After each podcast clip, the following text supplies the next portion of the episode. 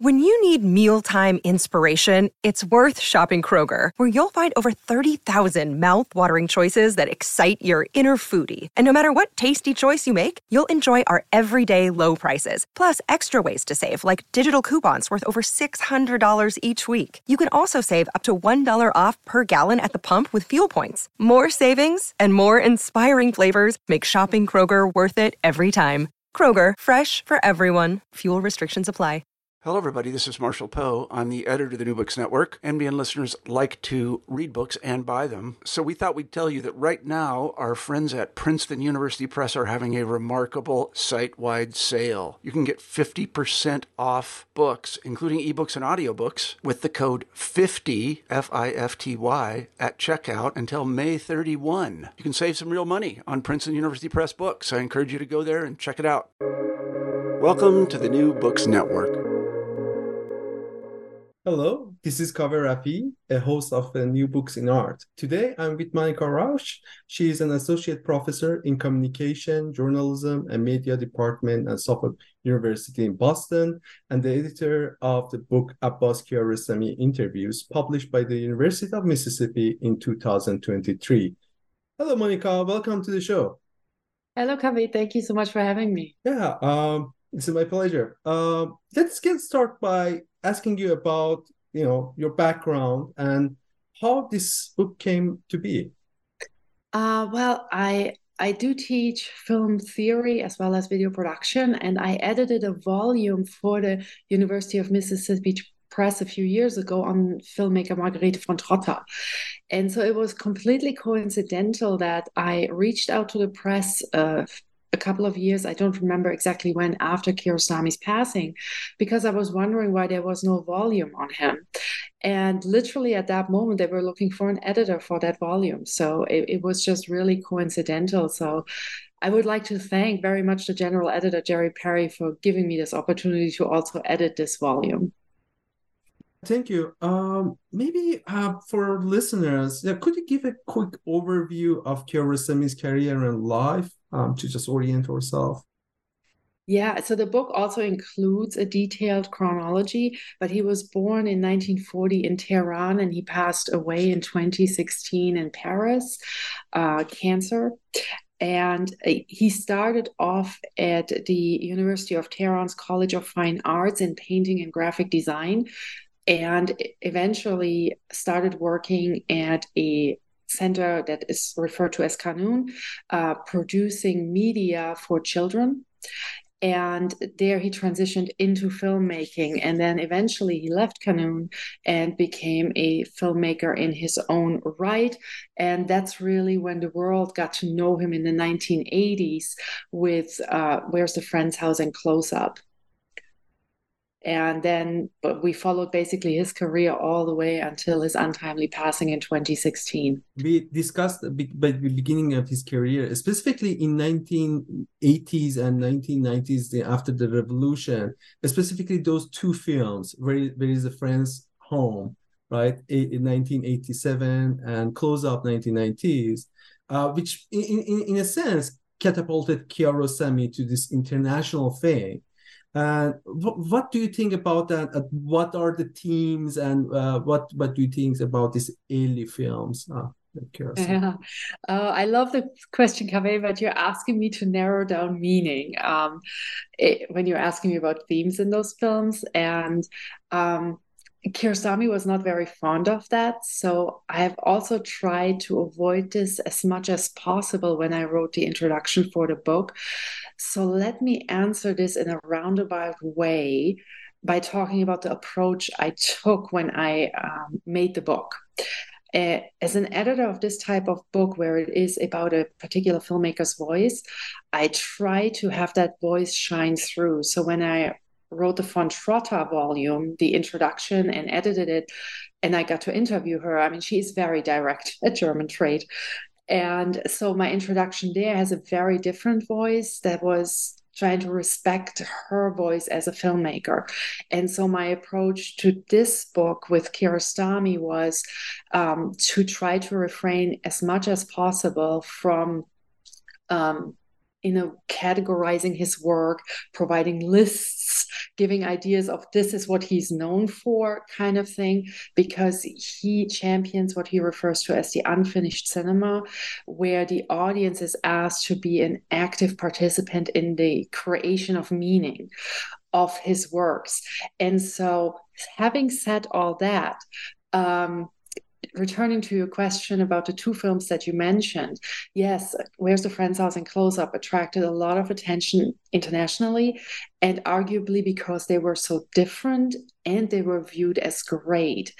And so, for right now, I want to leave the answer like that because I have a feeling in the questions that are coming up, we are going to get an idea of how Kiarostami films are different and why it is so difficult to even summarize what is a plot of a Kiarostami film. Um, because there's so much ambiguity, and Kiarostami wants you to fill that ambiguity in a way that it makes sense to you, as opposed to saying, "Hey, all Kiarostami films do X, Y, and Z." Okay, maybe I can I can do a follow up with this question uh, in this way, uh, in the yeah, more sure. broader sense. So going through the interviews, uh, I found it remarkable that Kiarostami appears to be more focused on the common human reality, and he emphasized that right in many of in interviews that he's interested in this universal, so to speak, rather than the particularly culturally distinct right Iranian uh, situation. How, how does this you know, like his film speak to his human society and like human condition in, in general? Do you think? I think the scenarios that he provides are ones that people can relate to, can recognize, regardless of where they are in the world. And especially since there's in depending on the film, of course, it's very dialogue heavy. Um, they invite the audience really to situate themselves in relation to the characters on the screen like how similar are they to me? Are they different? If so how and why? And then he just permits us to ponder these interactions with these people our observations of others and if we choose so feel how like we could even hold a mirror up to ourselves if we wanted to. Um, what would our response be in a given situation? What our relationship is like with our parents when we were children? What is it like now as adults? So i feel like his films may appear really simple as first glance but they have such a richness that the viewer can engage with because the human relationships desire to communicate we all share that. Mm-hmm. yeah it's great. Um, and so one one thing specifically like striking about Kiarostami, and he's very much known for that, uh, is working uh, casting actors without in any background in film. Uh, mostly like people from rural areas or children specifically, especially that probably that's coming from his background in, in Kanun. Uh, so rather than like, like these professional actors, what do you think this guy give and take of this approach, and how do you think that his approach is like a specific influence some of this film, right? The, this is not the like perhaps the commonality of all his uh, major works, but uh, some of them, and how how significant it is. Um, I'm unsure. I got. I'm 100% certain of the question, so please correct me if I'm going down the wrong way some of these films, especially his early works, lots of unprofessional cast. And then we have also films with a professional cast. And I think it just provided him with different opportunities. And I think you're right in saying because he came out of Kanun and worked with children, so there was that's how he started with an unprofessional cast on top of unprofessional also illiterate cast which required him um, to work much differently as a director because you could not give a cast member a script and say memorize it. Uh, so there are parts in the book that speak to that and that way of how he approached his directing role more like a coaching um, unprofessional cast by having informal conversations with them an evening before a scene is to be shot. And he views it as implanting ideas in their minds because if they were to memorize something and then recount it, it would likely sound really canned. So instead, he needs um, he needs a delivery that's spontaneous, but that means he needs to give him the idea to sometime prior and then just say remember what we talked about? Why don't you repeat that in front of the camera now? Um, but this way it's not rehearsed so it still comes across as believable. So i think when he worked with an unprofessional cast and also then the component of illiteracy it just required him to be a very different director. But then when we think of a film like later on like Shirin right Shirin itself is an illusion of an audience watching a film they never saw um, because of the way he actually shot it there you really needed professional cast trained actors because their facial expressions were so essential to create the illusion that these people recorded at different times uh, were supposedly watching a, the same movie and we were completely dependent to interpret their facial expressions um, as a viewer to understand that fake world that they are supposedly watching. Uh, and so I feel like he had to change his directing style entirely, and it permitted him to explore different ways of creating film and what film could be. That it could just be watching a fake audience watching a movie, and audiences being completely engaged in that. So this is like very much tied to this idea also the ex- experimental right? Like to, to, to some extent it is uh, for a director i can't imagine it can be to the point of very much frustrating experience right? I don't know how that worked for kiarostami but uh but he wanted this right unexpectedness to some extent uh to my understanding right?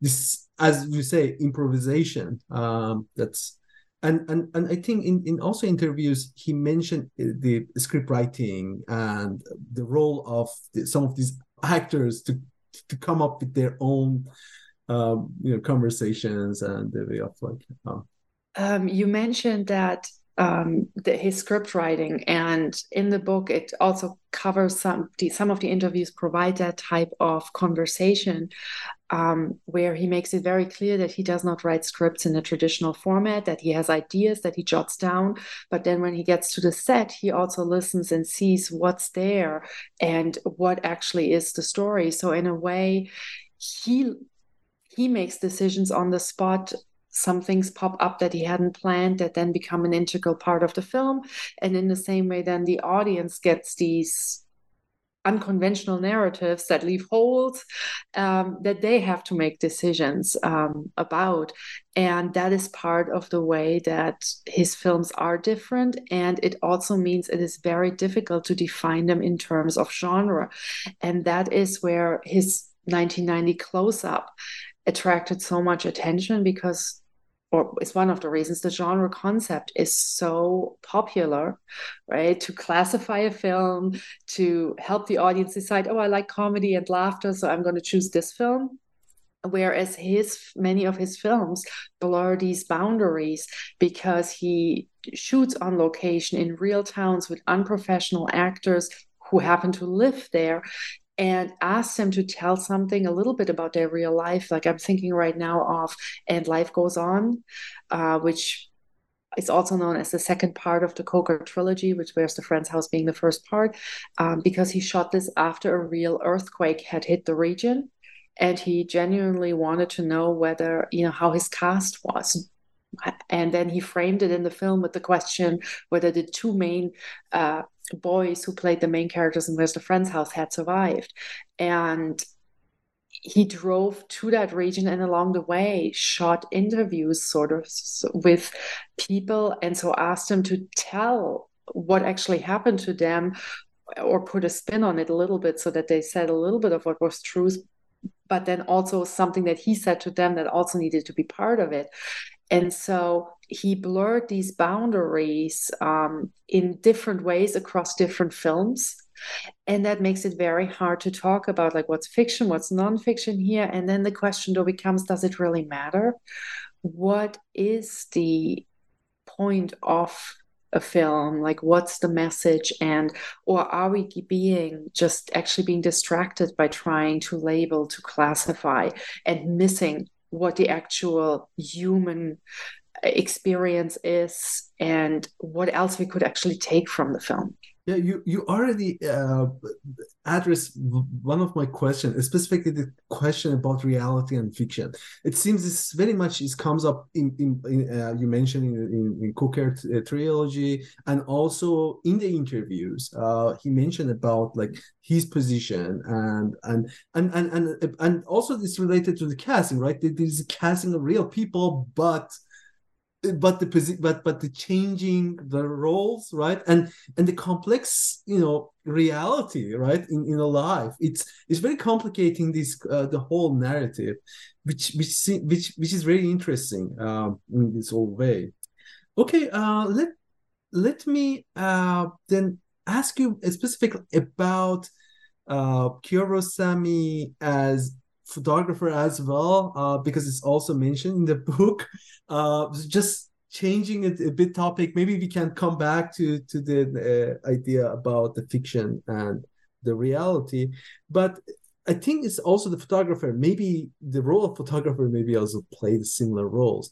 So uh, he, we know that Kiarostami uh, trained as a photographer, painter, and graphist. Uh, he was a poet as well. Uh, he did lots of photography, uh, which, which which less acknowledged actually uh, in, in, than his films, perhaps. Uh, what do you think his approaches to these art forms, specifically photography, in relation to film, and maybe that is it like through the lens of photography, also we can understand his approach to fiction, reality in this film, or you know? Um, yeah, no, really good question. So the introduction in the book, as well as some of the interviews, provides some insight into Kiarostami's approach to photography. Um, there is a documentary, A Walk with Kiarostami, uh, that provides viewers literally a glimpse at Kiarostami's approach on how he takes pictures because the interviewer walks with him while he's taking pictures along a path. And um, he said that for him, the camera is exactly the same as a pen and I'm quoting him now, it can be used by the common person or it can be used by Baudelaire to create a great poem. And he said that photography is much more of a pure art because, as opposed to film, which always has this sort of narrative expectation um, connected to it. And um, yeah, the, the book provides examples of how he looks through a lens and how he talks about framing a shot and what he actually sees. Um, there is an example of when you just see a lone tree in an image, it's a tree. But when you see lots of trees, it's actually a completely different concept. And so he breaks it down like, how do we actually understand visuals and how does he understand photographs and framing a photograph versus when you're having a film where you're telling something much larger than just one still image? I think we can also see this in, in his trajectory. When he made his early films, for, with children for children there were clear narratives with messages that also then engaged right? We can imagine how children are engaged in these stories like finding your way to a soccer match those kind of uh, films. And then when we look at the at um, films later on in his career there are some that resist narrative form like the short rug which is literally an, an extreme close-up long take of a rug and what do you do with that and um, the book does discuss that it actually has two titles and the question is how a different title changes your viewing position to the film and how you approach it. Uh, this short is part of a larger film that was co-directed by many people. But if so, if you are seeing an object and the film title or that segment title is literally the object's name, rug, it's much more open ended how I'm going to respond to it, arguably, than if it when then if it gets kind of like a leading question, like where does it start or something like that then it's like oh then we're going to look at this image that's presented in front of us to find a starting point kind of limiting us and creating sort of a narration um, there. So I do think early on he was much more narrative focused and later on it became there are films that are and other works that are much more abstract but even with the narrative he played around with it sometimes intentionally sometimes unintentionally and the book covers kind of both these things um, such as the ending of taste of cherry right? Where um, he shot an ending that he had in mind, but the film was ruined in the development lab. So we don't actually know what his original plan for the ending was. So then he had two choices. End it with the moment where Mr. Badi is lying in the grave and it gets dark anyway, and fade to black and run credits and the audience would be left with the question well so did he pass away right because it would be open-ended um, he had behind the scenes footage of that day on the set anyway and he explained that there was no way of reshooting because by the time the film was developed and basically the it became unusable because this was all shot outdoors in in the spring now the area looked entirely different because nature didn't stop for him right? The blossom, like the the trees continue to blossom, and so that what reshooting wasn't an option. So then he could use the behind the scenes footage, and the behind the scenes footage shows the actor who played Mr. Badi walking around, and it shows other cast just being, you know, behind the scenes in between takes. And so he actually opted to do that and that created such confusion again with the audience wondering so what is this Does mr badi survive? because we saw the person as mr badi still even though it was behind the scenes and in a way we are used to having a, a, neatly tied narrative from hollywood where everything is like no questions asked we know what the ending is and we can move on and then we're also used to seeing behind the scenes bonus features um, but connecting both of them, that was something like, hold on. In a way, it's the same question Did Mr. Badi survive? But in a completely different context now because the illusion of the film world was just broken.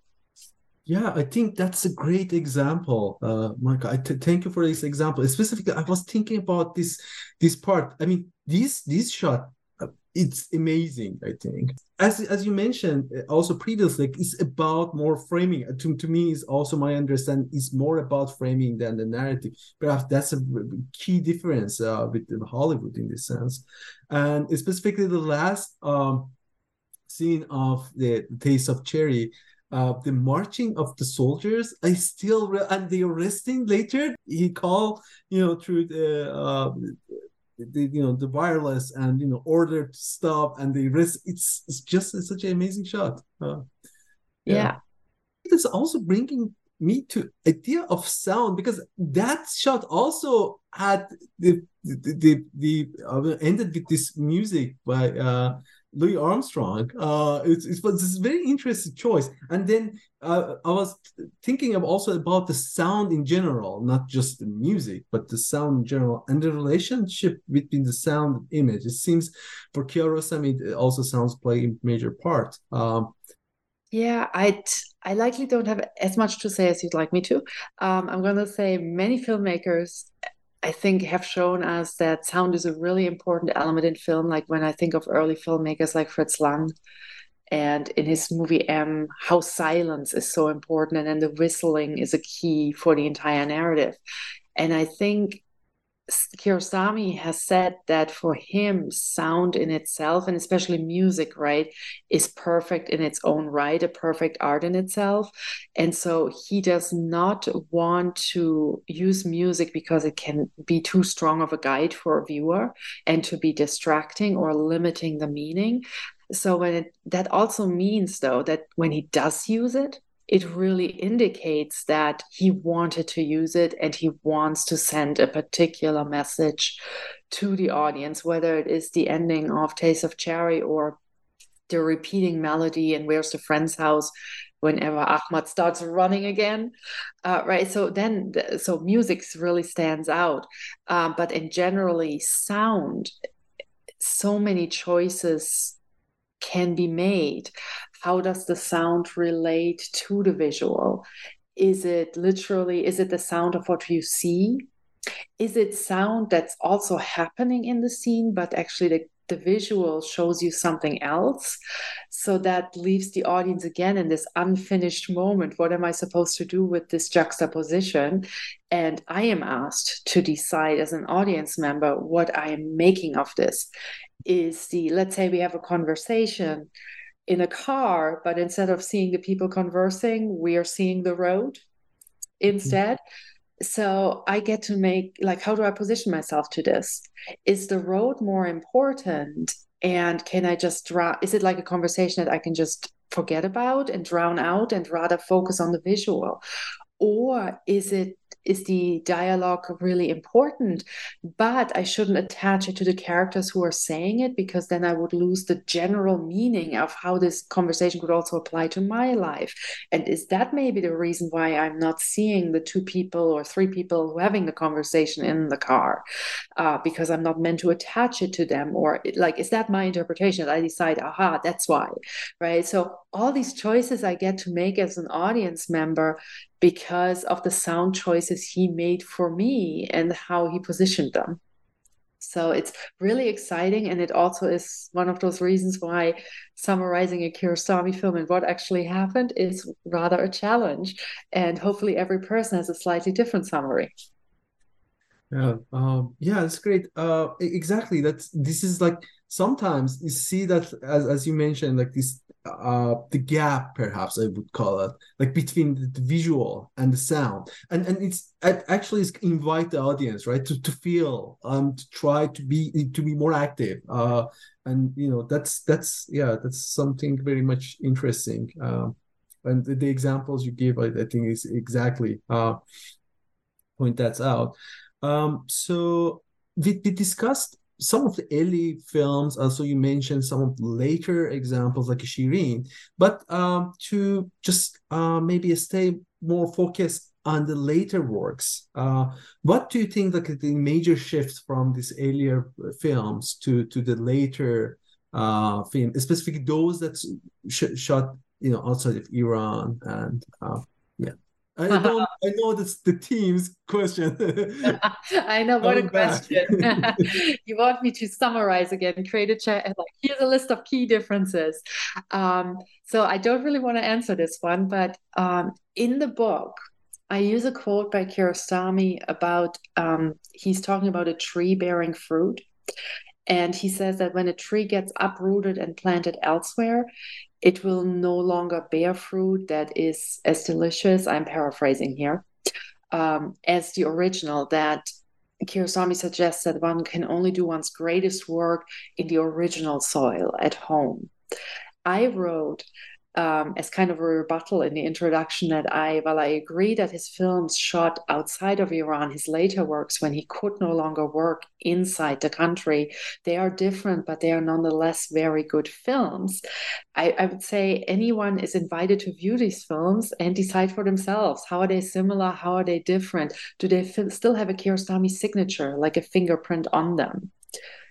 Correct. Uh, uh, the condition of filmmaking inside the Iran and outside it's very different. It, it, seems that one of one of the uh, thing is very much for uh, films outside of Iran. He he worked with more professional castings. Uh, perhaps mm-hmm. that was also one of the limitation, uh, right? Being outside the country, um, there are certain limitations working in Iran uh, and also working outside how these limitations actually transform or impact uh, his his approach to the cinema. Perhaps this is again too general a question. I, I know this not really we can do the summary, but can we think through like the how this condition, the change in this condition of filmmaking uh, impacted uh, his approach?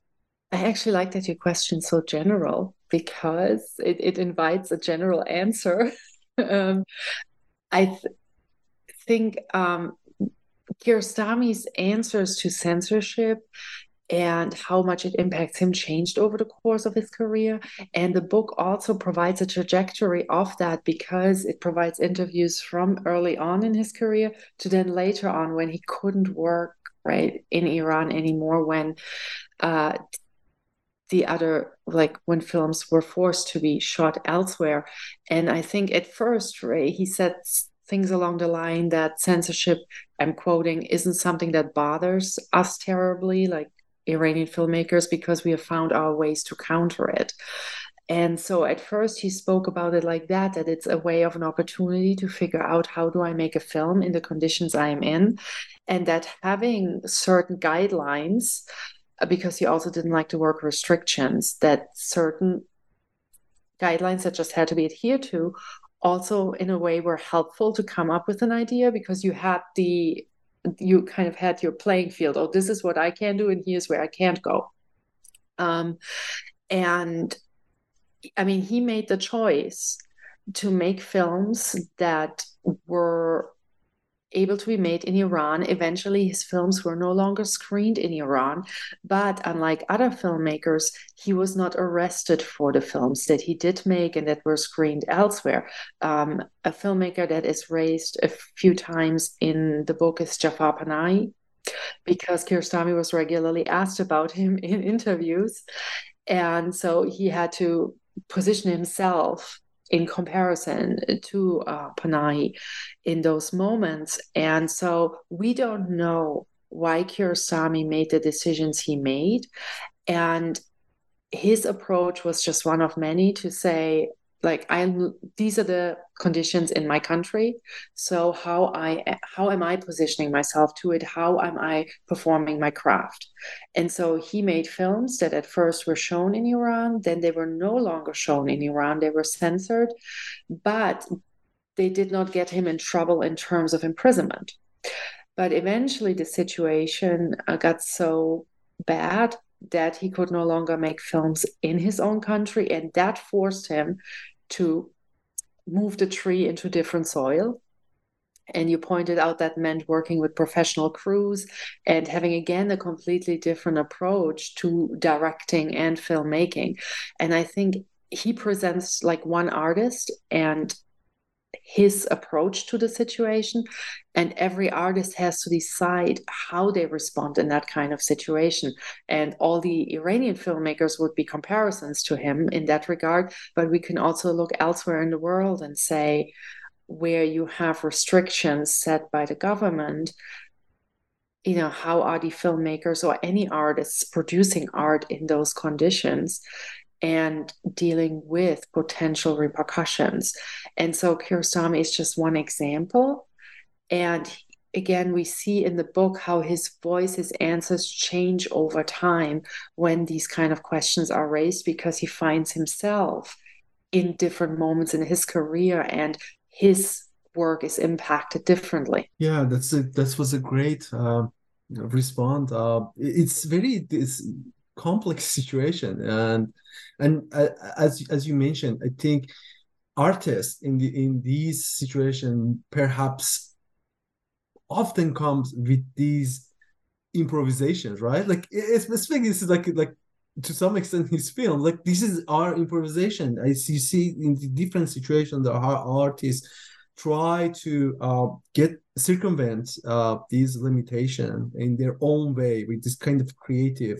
And and, and think it's very much reflected in his film. And he's very much when he's talking about limitation specifically the early uh, era that's still not too much you know oppression uh, and he still uh, could work he thinks that yeah that might be some incentive to right thinking more creative about like how you can come up with ideas. Um, perhaps this is a very personal question about which film of Kiarostami do you think you, you like the most? Or you think very much interests you about like his approach perhaps? Uh you find very much striking about the scenes or uh you know, uh, in in general, uh, I know this is very like uh, like feel free if you're if I don't want to put you on spot.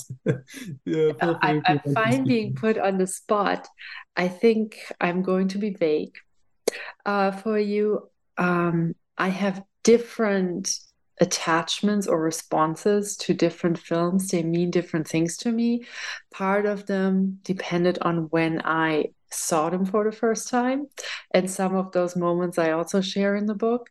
Um, others, political situations.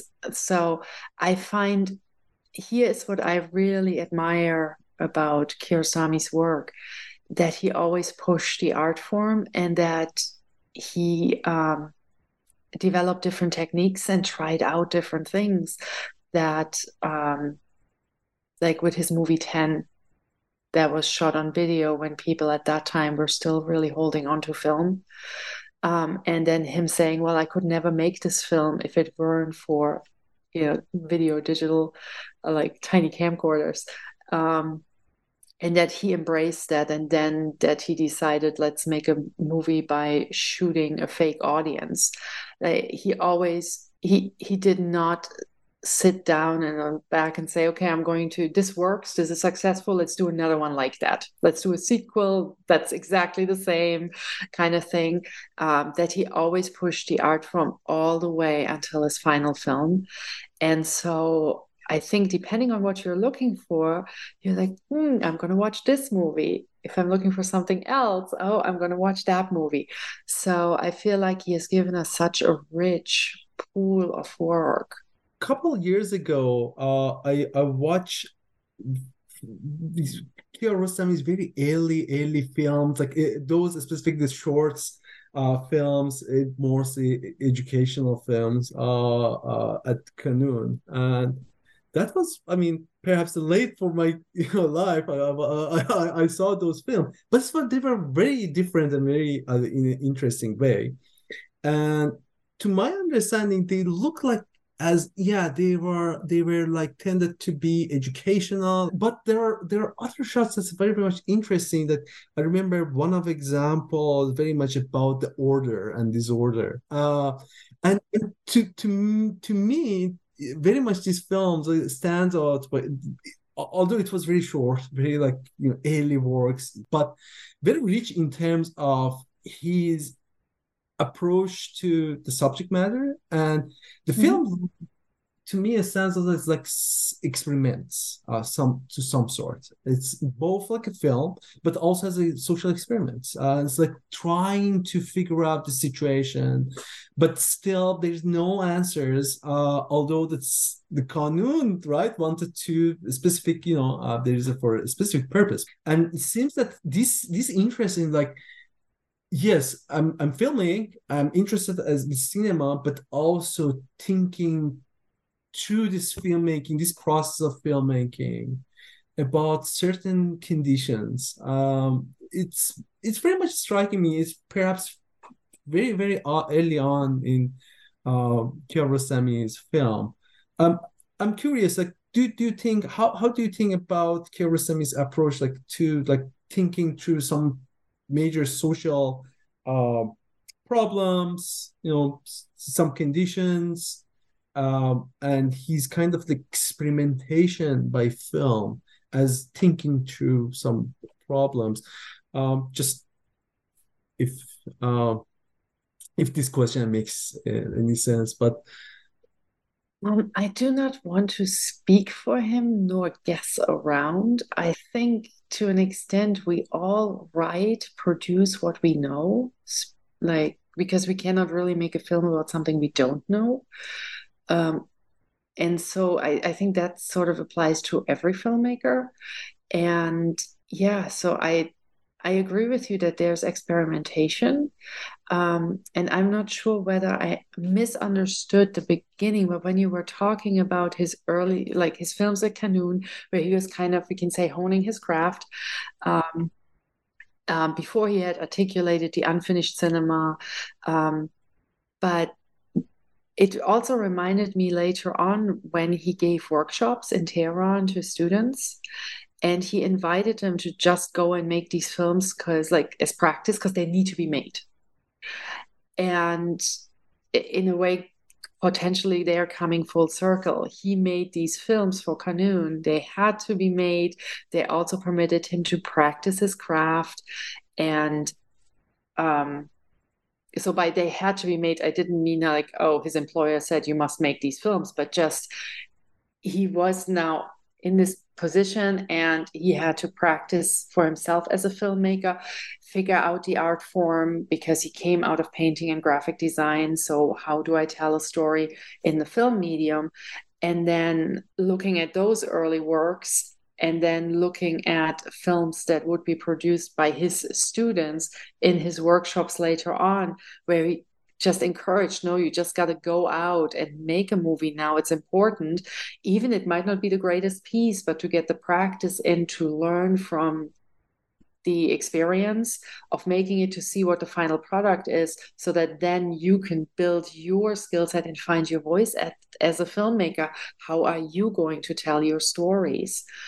And so I, I feel like that's how i'm looking at this trajectory and like the the challenges he set his students which by the way for any student listening to this podcast there is a challenge by kiarostami at the very last uh, chapter of the book.